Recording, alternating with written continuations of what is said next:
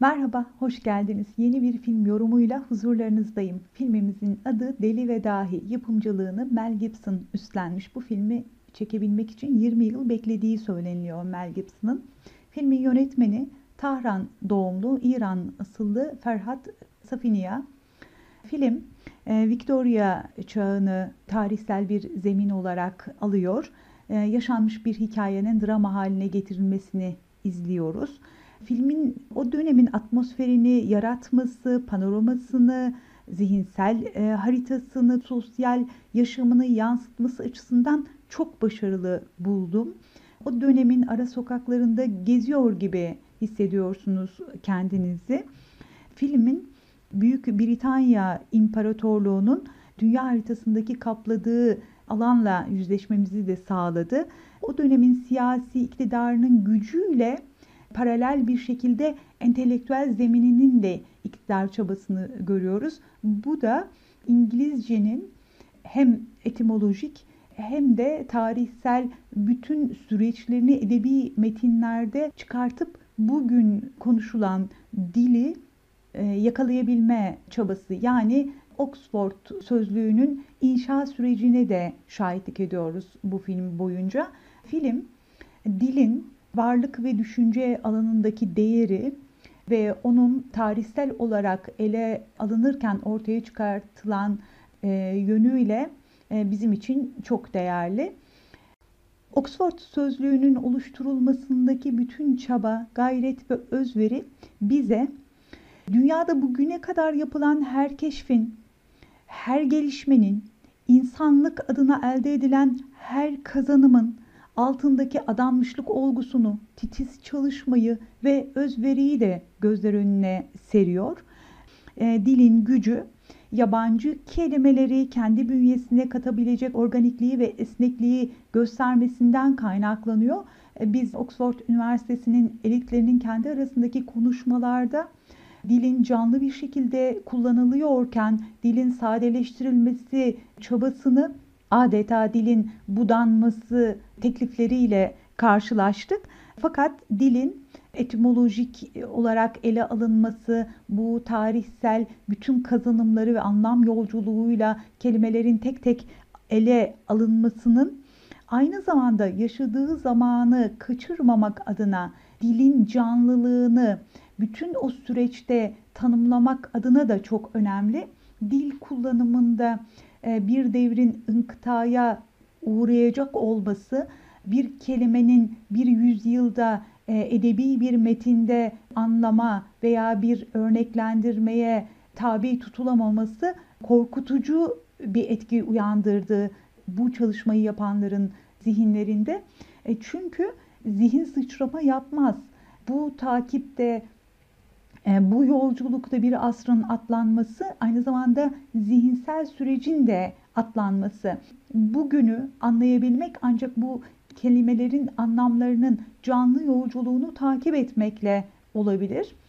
Dilin ınkıtaya uğratılması, kesikliğe uğratılması, bir anlam boşluğunun olduğu dönemi olması aynı zamanda o toplumsal yapının hem psikolojisinin hem de düşünsel arka planının da ciddi bir zaafa uğraması demek.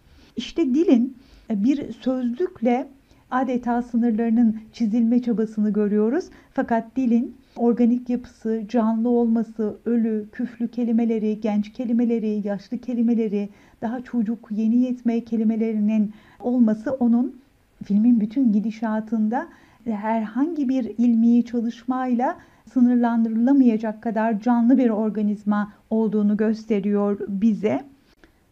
Sadece dilin değil, herhangi bir düşüncenin de hatta insanın da öyle kapsama alanının e, genişliğiyle yetkinliği ölçülebilir.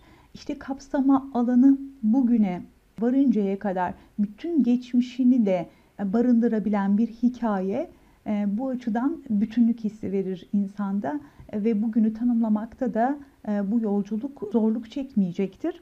Üzerinde güneş batmayan imparatorluk olarak Britanya İmparatorluğu'nun o dönem üniversite eliyle yapmış olduğu bu çalışma entelektüel boyutunun gücü, çabası ve gayretiyle de ilişkili İngiliz dilinin konuşulduğu bütün coğrafyayla ilişkilendirilerek demokratik bir sözlüğün entelektüel zihinlerin süzgecinden geçerek oluşturulması çabası diyebiliriz. Hem demokratik olmasıyla canlılığını ve bugünü kaybetmemiş oluyor. Entelektüel bir birikimin süzgecinden geçerek de ilmi değerini kazanmış oluyor. Bu açıdan filmin özellikle bu sözlüğün oluşturulması aşaması yakın tarihte bizim dilimizle başımıza gelenler diyeyim tırnak içerisinde çok önemli. Şimdiyi, bugünü okuyamamamız, anlayamamamız, bu konuda sürekli savunmacı, apolojetik bir durumda kalmamızın dil yetkinsizliğiyle, e, dil yetersizliğiyle ilişkilendirilmesini tırnak içerisinde buraya da bırakmış olayım. Filmde muhteşem bir oyunculukla e, William Chester Minor karakteriyle Mel Gibson'ı da James Murray karakteriyle görüyoruz. Penn'in oynamış olduğu William Chester Minor karakteri savaş nevrozlarından etkilenen ve psikolojik travmalar yaşayan bir doktor, bir cerrah. Biz bu karaktere filmde e, nefret, saygı, sevgi ve acıma hislerini aynı anda duyduk. Bu duyguların ne kadar derinlemesine hissedildiğiyle ilişkili bu geçişler. Çünkü eğer bir insana nefreti, saygıyı, sevgiyi ve acımayı aynı anda hissedebiliyorsak e, bütünlüklü bir temas da kurabiliyoruz demektir o karakterle. Bu duyguların en derin halleri bütüne en yakın halleri olması hasebiyle birbirlerine geçişleri de kolay olan derinlikler, bu duyguların e, bu seviyeleri dahilik ve delilik arasındaki çizginin geçişkenliğini de çok güzel bir şekilde işlemiş film. Deliler yani düzenin dışında kalan anormaller diye tabir ettiğimiz insanlar normal ne kadar güçlenirse, normal ne kadar mekanik olarak varlığını dayatırsa insanlara o dayatılan düzenin dışında kalan insanlar da anormal olarak kabul edilecektir.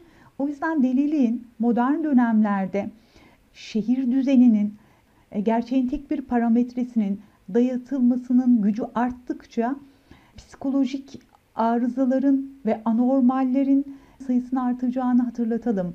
O yüzden deliliğin modern dönemlerde ele alınışıyla kadim dönemlerde daha organik dünya tasavvurları döneminde algılanış tarzı arasındaki fark çok büyük. Dayatılan düzenin e, dışında kalan bütün insani özellikler anormal olarak algılanmasıyla tedavi sürecine veya toplum tarafından dışlanmaya veya tehlikeli görünmeye mahkum bırakılacaktır.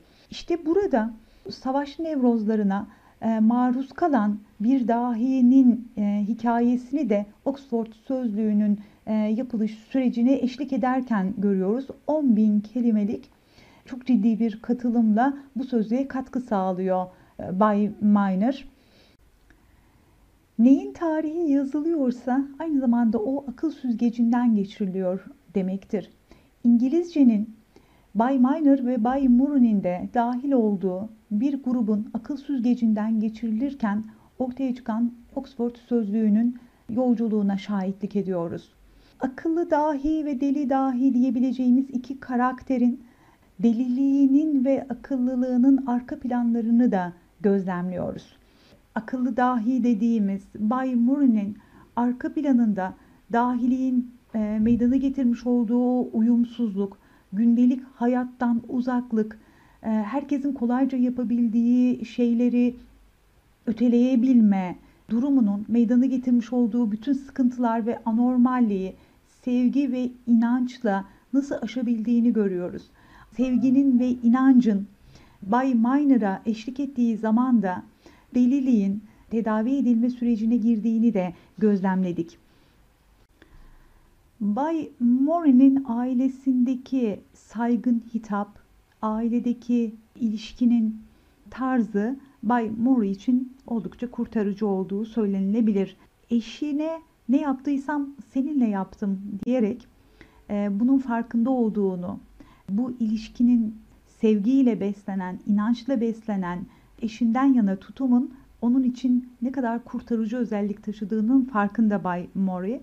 Bu tür insanların normal hayatta herkesin rahatlıkla yapabildiği ve anladığı şeyleri yapamıyor olması gerçeğini çok güzel ifade etmiş film e, ve onları çekip çeviren ve onların biri tarafından desteklenerek bu hayatı kotarmaları ve normal sürece biri vesilesiyle katılmaları gerekiyor. Her iki dahide de e, bunun olduğu aşamada hayat daha yaşanılabilir, daha katlanılabilir bir hale dönüştü.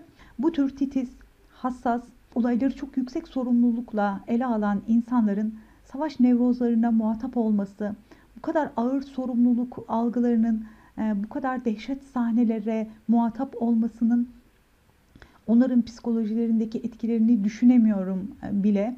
Acaba alimler ve dahiler hafızalarının sağlamlığıyla bu sahnelerin etkisinden kurtulabilir mi? Orada yaşanan şeylerin sorumluluğunu başka insanlar kadar basit bir şekilde öteleyebilir mi? O insanların toplum tarafından korunuyor olmaları, o insanların birileri tarafından çekip çevrilmeleri gerektiği, o insanların kendi ruhlarının ve dahiliklerinin onlara vermiş olduğu o korunmasız hallerinin e, muhakkak toplum tarafından ve birileri tarafından ciddi bir şekilde e, muhafaza edilmesi gerektiğini gördük. Bu sanırım aldıkları toplumsal sorumluluk için toplumun veya çevresindeki insanların onlara karşı da bir vefa borçları. Cemil Meriç aklıma geldi. Filmi izlerken Tanrı dahileri başka insanları yargıladığı standartta yargılamayacaktır dediğini hatırladım. Bir an onların dünyada yaşarken zaten e, bu sorumlulukla, e, bu çaba, bu gayret, bu titizlikle terince bu dünyada sıkıntıyla yüzleştikleri ve öbür dünyada bunun göz ardı edilmeyeceğini e, düşündüm o aralarda. Bilgi dediğiniz şeyin parçalayan bir unsur olduğunu, herhangi bir sözlüğü yazabilmek için herhangi bir konuda bir spesifik alanda ne kadar derinleşmesi gerektiğiyle ilgili bakışı unutmamalıyız. Çünkü bu düşüncenin parçalayıcı yapısının insanda psikolojik olarak anormallikler meydana getireceğini, insanın kendi bütünlüğünü unutacağını, çünkü nihayetinde deli kendi bütünlüğünü unutmuş parçalı bir ruh yapısı demek. Sevgi ve inanç bu parçaları bütünleştirici ve birleştirici tek unsur. E, kendisini hayattaki tek bir rolüyle parçalı bir şekilde anlamak, diğer hiçbir rolün devreye girmemesi, başarısız olduğu, hata yaptığı, kendini orada kötü gördüğü o rolün kendisinin tamamının olduğunu zannetmesi psikolojik handikapları e, meydana getiren zemin olduğunu unutmamalıyız. Halbuki o aynı zamanda bir aşık, aynı zamanda bir arkadaş, aynı zamanda bir dost olabildiğinde aynı zamanda Oxford sözlüğüne 10 bin kelimelik yardımda bulunan bir entelektüel olabildiğinde nefes aldığını, bütünlüğüne doğru adım attığını ve iyileşme adımları attığını gördük. İşte ruhun parçalanması, insan bütünlüğünün bozulması, parçalanma halinin tekrar bütünleştirici unsurlara ne kadar ihtiyacı olduğunu da gördük. Sevginin ve inancın rolünü filmin yapımcısı olan Mel Gibson olunca Hristiyan teolojisiyle de ilişkilendirmek gerekiyor. İnancın sevgi boyutunun etkisinin yapıcı, insanı tamir edici, insanı onur edici, insanı insan kılıcı e, yönünü de gördük. Buradaki bu rolü üstlenen kahramanın da e, Bay Mori'nin eşi olduğunu da unutmayalım. Doktor Myler'ın dini bilinmiyor ifadesi çok önemliydi. E, bu aslında sorunun başlangıç zeminini de işaret ediyor bizim için. Bir otodidaktik olan e, Bay Mori ile Oxford elitleri arasındaki ilişki bize entelektüel seviyenin bir Jacobenliğe dönüştüğü, e, bir statikliğe dönüştüğüyle ilgili yönünü bu sözlüğün oluşma sürecinde tartışmalarda fazlasıyla gördük. Otodidaktik sistemin dışında kendini yetiştirmiş olmasıyla dilin tarihsel etimolojik olarak ele alınması için en doğru isim. Bu açıdan baktığınızda o canlılığı koruması için periferden destek alması gerekiyor bu sözlüğü yapanların. Bunu da İngilizce konuşulan bütün coğrafyaya mektuplar yazarak bu konuda yardımlar talep ederek gösterdiler. Bu da e, merkez ve çevre ilişkisini sağlayan bir hamleydi. Filmin bu sahnelerinde hep Cabiri okumaları aklıma geldi. Cabiri Hicri 2. yüzyılda Müslümanların Arapçanın gramerini mucizemsi bir çabayla meydana getirmelerinin bizim şu anda yaşadığımız sorunlarla ilişkisini kurmuştu. E, dilin o zaman çok ciddi bir dil bilgisi çalışmasıyla çerçevesinin çizilmesiyle e, dilin düşüncenin ana kaynağı olmasından kaynaklanan sorunlar yaşadığımızı söylemişti Cabiri. Düşüncenin dili beslemesi gerektiği, düşünce eğer dili beslerse düşünceyle şimdi arasındaki ilişkiden dolayı dilin de canlılığını yitirmeyeceği ve bizim şimdiyi kaçırmayacağımızı söylemişti Cabiri. Fakat dil üzerine yapılmış olan bu çabanın, bu gayretin muhteşemliğinin yanı sıra e, bizi tevilin teşbihle yapılmak zorunluluğuyla bütün ilmi literatürün e, dil bağlamına mahkum kalmasını hatırlatmıştı bize. Dille ilgili bütün çaba ve gayret dil insanla beraber canlılığını devam ettirdiği müddetçe sonuçlanamayacaktır. Ve aslında sonucu olmayacak bir yolculuğa çıkmanın da bir delilik emaresi olduğunu unutmayalım lütfen. Çünkü e, başı ve sonu var olduğunu bildiğin bir işe girme cesaretiyle başının yani dilin kaynağının ve sonucunun e, ne olduğunu bilemeyeceğin bir yolculuğun bir ara kesiti olmak aynı psikolojik etki uyandırmayacaktır insanda.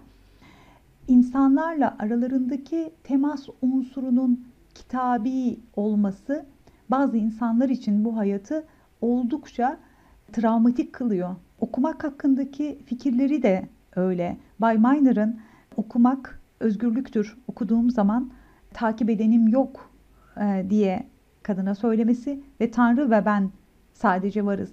Lütfen takipte kalın diye yalvarırcasına bu yolculuğa iştirak etmesini talep etmesi çok ilginçti.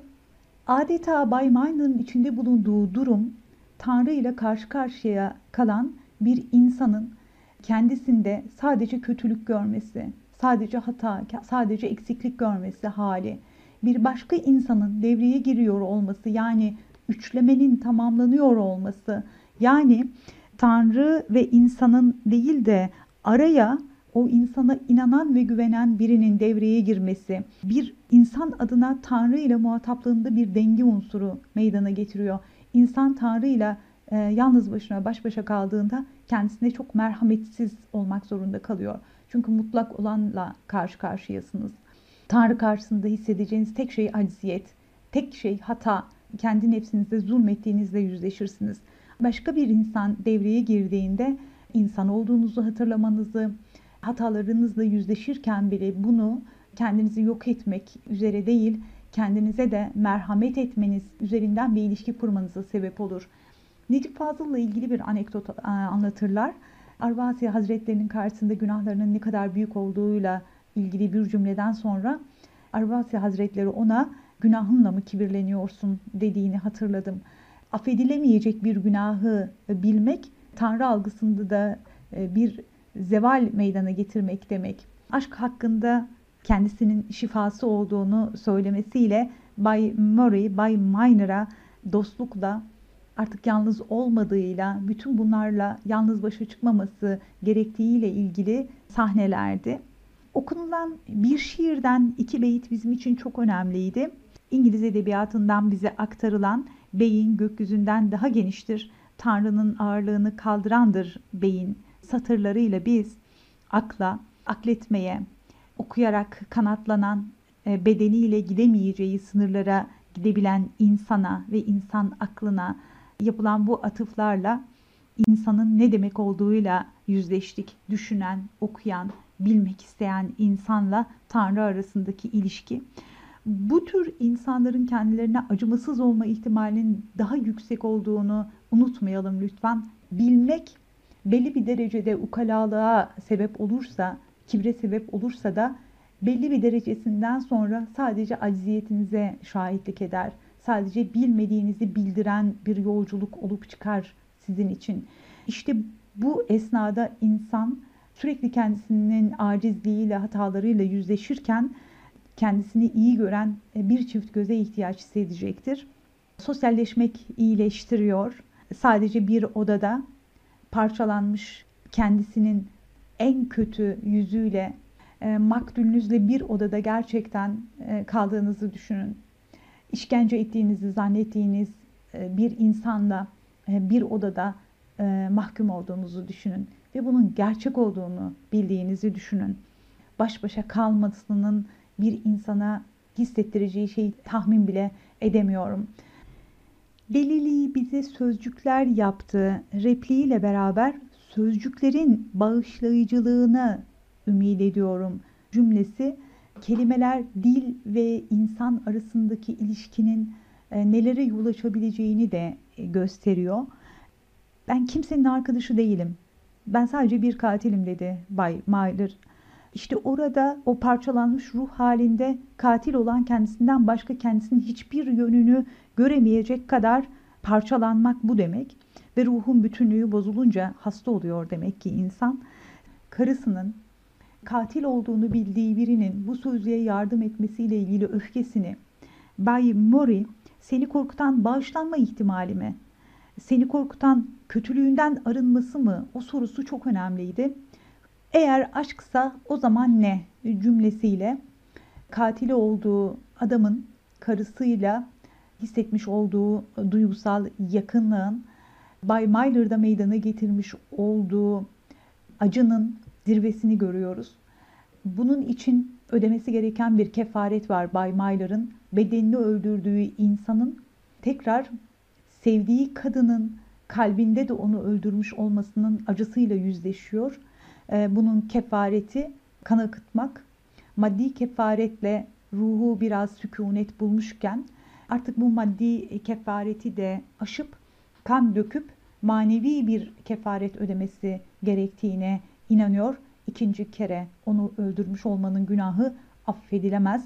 Psikolojik tedavilerin o dönemki oldukça vahşi psikolojik yöntemlerin de yardımıyla ödenmesi gereken kefaretin yeryüzünde bedenle ruhun birbirinden ayrışma sürecinin çabasını ve yolculuğunu gördük. Sadece bir katil olarak kalan Bay Myler aşkından ve dostluğundan feragat ederek kefaret ödedi. Ruhu bedeninden ölmeden ayrıştı. Ruhu bilmediğimiz bir diyarda arınmanın, e, gnostik algının zirvelerini e, yaşadığını görüyoruz. E, bu teolojik arka planda büyük bir çile çekilerek ruh ve beden birbirinden ayrılarak kefaret ödendi. Bedeninden ve aklından hayvan olmadan ayrıldığı ve yaşarken öldüğünü, çektiği çile ile e, nerede olduğunu bilmediğimiz ama burada olmadığına kesin inandığımız arınma süreci yaşıyor Bay Myler. Ruhunun bedeninden uzaklaşıp gittiği, adeta lak bir inzivaya çekildiği o yerden tekrar aşkın, sevginin, inancın, dostluğun yani iki insan arasındaki bağın onu tekrar dünyaya yeniden getirdiğini, tekrar onu yeniden doğurduğunu, ona kendisini bağışladığını, kendisini bağışlayabilmek için başkasının nazarında ona duyulan sevgiye ve inanca ne kadar ihtiyacı olduğunu gördük. Bütün dahilerin anladıklarıyla bir şekilde statükoya karşı koymak zorunda olduklarını, olmak zorunda kaldıklarını da parantez içinde hatırlatmış olalım. Eğer sevgi varsa yapabiliriz cümlesi e, filmin Hristiyan arka planını da ele veriyor. Dindar kadının onun affedilme ihtimalinin varlığının kitapta korkutması fakat bunu aşması önemli bir göstergeydi.